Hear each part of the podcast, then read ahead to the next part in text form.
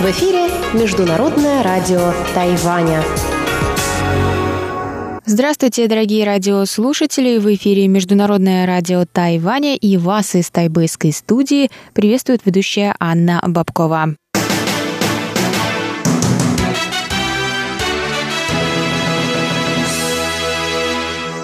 Мы начинаем наше ежедневное вещание с выпуска новостей сегодняшнего дня, среду, 22 мая. Далее в нашем эфире, как всегда, тематические передачи «Среды», «Китаеведение. Устная история» с Владимиром Малявиным, новости экономики с Андреем Солодовым – и повтор передачи прошлой недели «Звуки города» с Валерией Гемрановой и Иваном Юмином.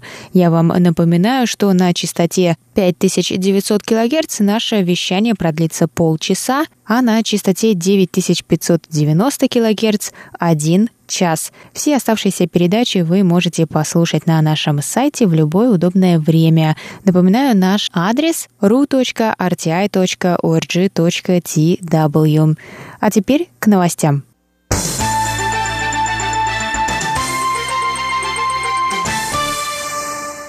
13 стран высказались в поддержку Тайваня в течение первых двух дней 72-й сессии Всемирной ассамблеи здравоохранения, которая проходит сейчас в Женеве.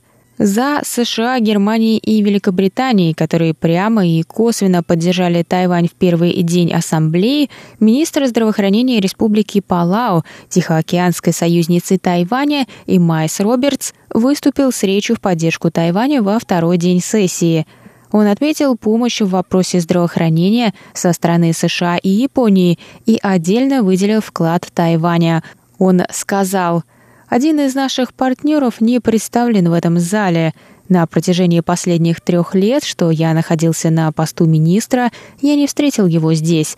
Он помог Палау достичь целей в области устойчивого развития, а также поддерживал нас на протяжении последних 20 лет – он занимает девятое место в мире в индексе здоровья Bloomberg. Он чемпион здравоохранения, и он — это 23 миллиона его жителей. Спасибо, Тайвань. Мы собрались здесь, на сессии Всемирной ассамблеи здравоохранения, чтобы говорить о здравоохранении, и никто не должен остаться в стороне. Не дав Тайваню возможности рассказать о своих успехах на ассамблее, мы вредим не ему, а себе. Пала уверит, что Тайвань может помочь, сказал Робертс. Глава канадского здравоохранения Тереза Там косвенно выразила поддержку Тайваню на пленарном заседании. Она сказала, Мировое сообщество многого достигло в области здравоохранения, однако нам еще есть над чем поработать. Чтобы достигнуть нашей общей цели, мы должны работать вместе, несмотря на наши различия. Политика не должна препятствовать доступу людей к глобальной системе здравоохранения. Канада будет продолжать работу над созданием сообщества, в котором у каждого есть доступ к здравоохранению вне зависимости от того, кто они и где живут, сказала там. Глава здравоохранения Гондураса Клаудия Куирос отметила помощь других стран в вопросе достижения целей устойчивого развития и развития системы здравоохранения в Гондурасе. Она отметила Тайвань как верного партнера и союзника в развитии здравоохранения на протяжении многих лет – Министр здравоохранения Гватемалы Карлос Энрике Сото Минигаза также поблагодарил Тайвань за его вклад в развитие здравоохранения в его стране. Он отдельно отметил поддержку Тайваня в вопросе улучшения качества медицинского обслуживания беременных женщин. Замминистра здравоохранения Японии Синтани Масайоси заявил, что никому не должно быть отказано в праве принимать участие во Всемирной ассамблее здравоохранения в качестве наблюдателя. Министр здравоохранения Парагвая Хулио Мазалени отметил важность международного сотрудничества и участия Тайваня в сессии в качестве наблюдателя. Он сказал, мы считаем, что нельзя вмешивать политику в решение вопросов глобального здравоохранения. Мы считаем, что участие Тайваня в сессии в качестве наблюдателя необходимо для достижения поставленных целей Всемирной организации здравоохранения, сказал Мазалени. Тайвань участвовал в ассамблее с 2009 по 2016 год в качестве наблюдателя во время потепления в отношениях с Китаем. Однако после вступления на пост президента от Демократической прогрессивной партии Цай Инвэнь Китай стал блокировать участие Тайваня в международных организациях, включая Всемирную ассамблею здравоохранения.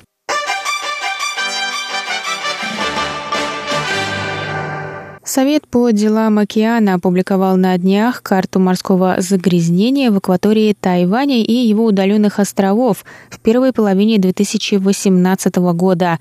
Согласно карте, за этот период берега Тайваня были очищены от 55,5 тонн мусора.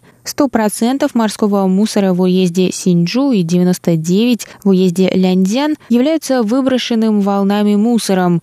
Мусор акватории уездов Юнлинь, Динмэнь и Пэнху на 100% состоят из дрейфующего морского мусора. В акватории уезда Диньмэнь находится 11,2 тонны мусора, в уезде Синджу 12,3 тонны. Глава Совета по делам океана Ли Джун Вэй заявил 22 мая, что Китай является главным источником морского загрязнения в водах островов Диньмэнь и Мадзу. В ответ на вопрос законодателя Лю Шифа на том, откуда в акватории Диньмэня могло появиться 11 тонн мусора, Ли ответил, что морской мусор вокруг Диньмэня и Мадзу дрейфует со стороны материка. Лю также отметила, что необходимо следить не только за качеством воды, но и делать проверки твердого морского загрязнения. Ли ответил, что Совет отправляет беспилотники и использует данные со спутников, чтобы следить за ситуацией. Он добавил, что в будущем твердые отходы также будут контролироваться.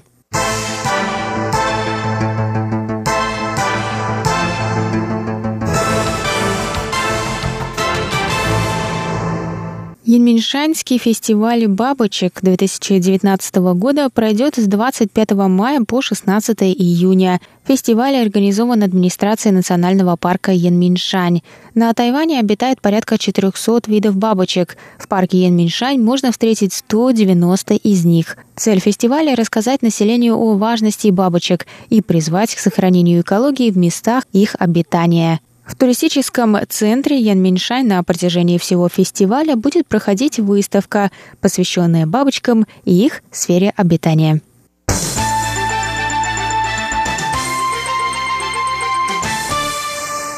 Это был выпуск новостей на волнах МРТ за среду 22 мая. Для вас его провела и подготовила ведущая русской службы Анна Бабкова. Далее в эфире тематические передачи «Среды», а я с вами на этом прощаюсь. До новых встреч! В эфире Международное радио Тайваня.